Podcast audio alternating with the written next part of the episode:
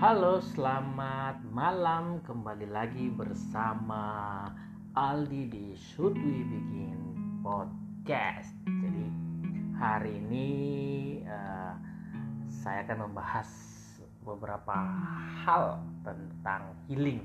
Ada beberapa teman yang bertanya, beberapa hari ini bertanya gimana sih cara move on, gimana sih uh, the best way of healing after breakup or after someone did uh, bad to you gitu. Oke, okay, I have explained it with the logic and this is the best way of healing. Jadi intinya adalah kamu tidak bisa memaafkan siapa pun, tetapi ada beberapa hal yang bisa kamu lakukan. Kamu bisa melakukan hal-hal seperti ini. Uh, pertama, kita mungkin kita mungkin mengira bahwa uh, pengampunan itu terkait dengan orang lain. Jika jika seseorang berbuat buruk kepadamu dan jauh di dalam hati dalam dirimu itu kamu merasa terluka maka kamu ingin uh, kamu ingin segera memaafkan orang itu untuk bisa move on. Nah coba beritahu. Coba kasih tahu saya.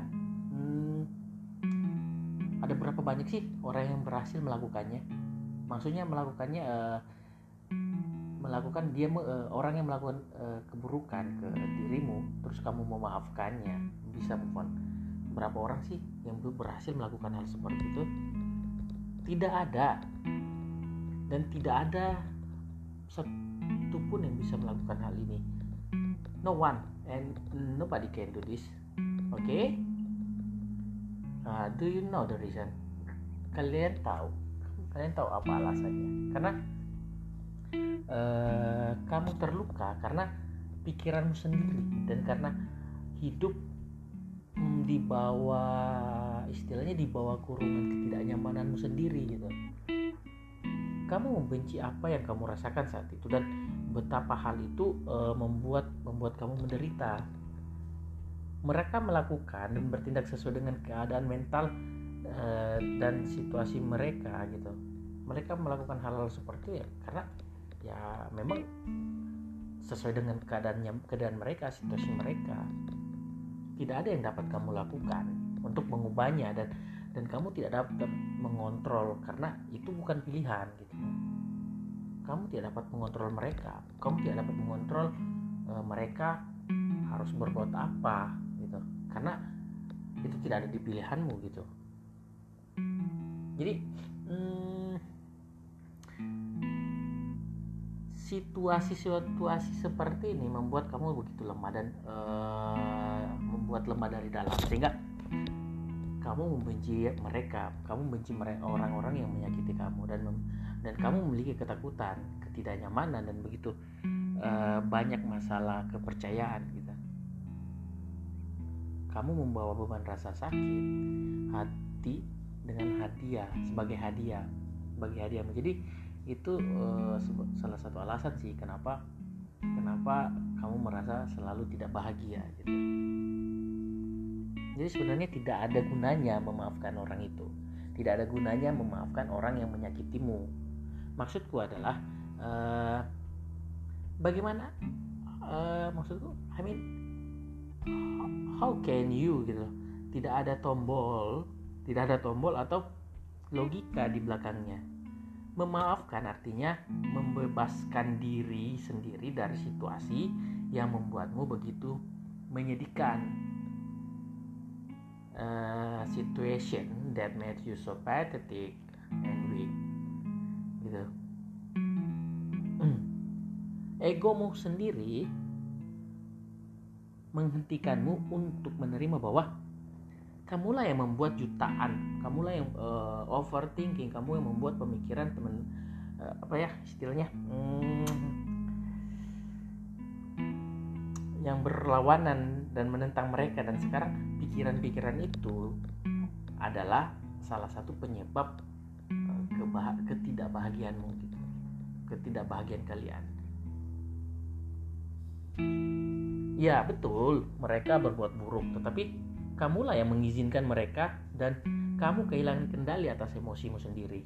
Merasa sakit atau sakit hati untuk waktu yang singkat adalah normal wajar. Tetapi membawa rasa sakit itu untuk selamanya bukan hal yang normal. Nah kamu kalian harus menerima kesalahanmu dan membebaskan dirimu dari masa lalu. Jadi ada beberapa tips ada beberapa cara sih yang bisa bisa kamu aku dan kita bisa lakukan. Yang pertama yang paling pertama dan utama adalah kita itu tidak memiliki kendali atas masa lalu. We have no control over past. Kedua kita tidak dapat mengubah atau mengontrol siapa pun. Ini poin per, ini poin yang paling penting. We cannot change or control anyone. Terus yang ketiga adalah tindakan mereka itu bergantung dengan kondisi mental mereka. Nah, yang keempat, kita tidak boleh membiarkan rasa sakit itu datang lagi karena itu adalah masa lalu dan masa lalu yang sama sekali berbeda dengan apa yang ada sekarang. Yang kelima adalah kita itu bertanggung jawab dan e, atas kebahagiaan kita. Jadi kalau kamu mau bahagia, ya itu tanggung jawabmu, bukan tanggung jawab orang lain, bukan orang lain yang dapat membahagiakan kamu. Seperti itu yang ketujuh eh yang ketujuh yang keenam ya? Yang keenam adalah kamu harus harus melepaskan rasa takut dan ketidaknyamanan untuk merasa bebas. Terus yang ketujuh kamu harus berhenti membandingkan segalanya dengan masa lalu. Masa lalu masa lalumu. Stop comparing everything with my with my past with, with your past. Terus yang terakhir dan uh, sebagai penutup adalah kamu bisa mengontrol emosi dan ketakutanmu. You can control your emotion and fear. Jadi uh, mungkin itu poin-poin yang bisa kita baca bisa uh, renungkan sedikit. The be apa? The best way of healing. Oke. Okay. semoga bermanfaat. Sampai jumpa. Bye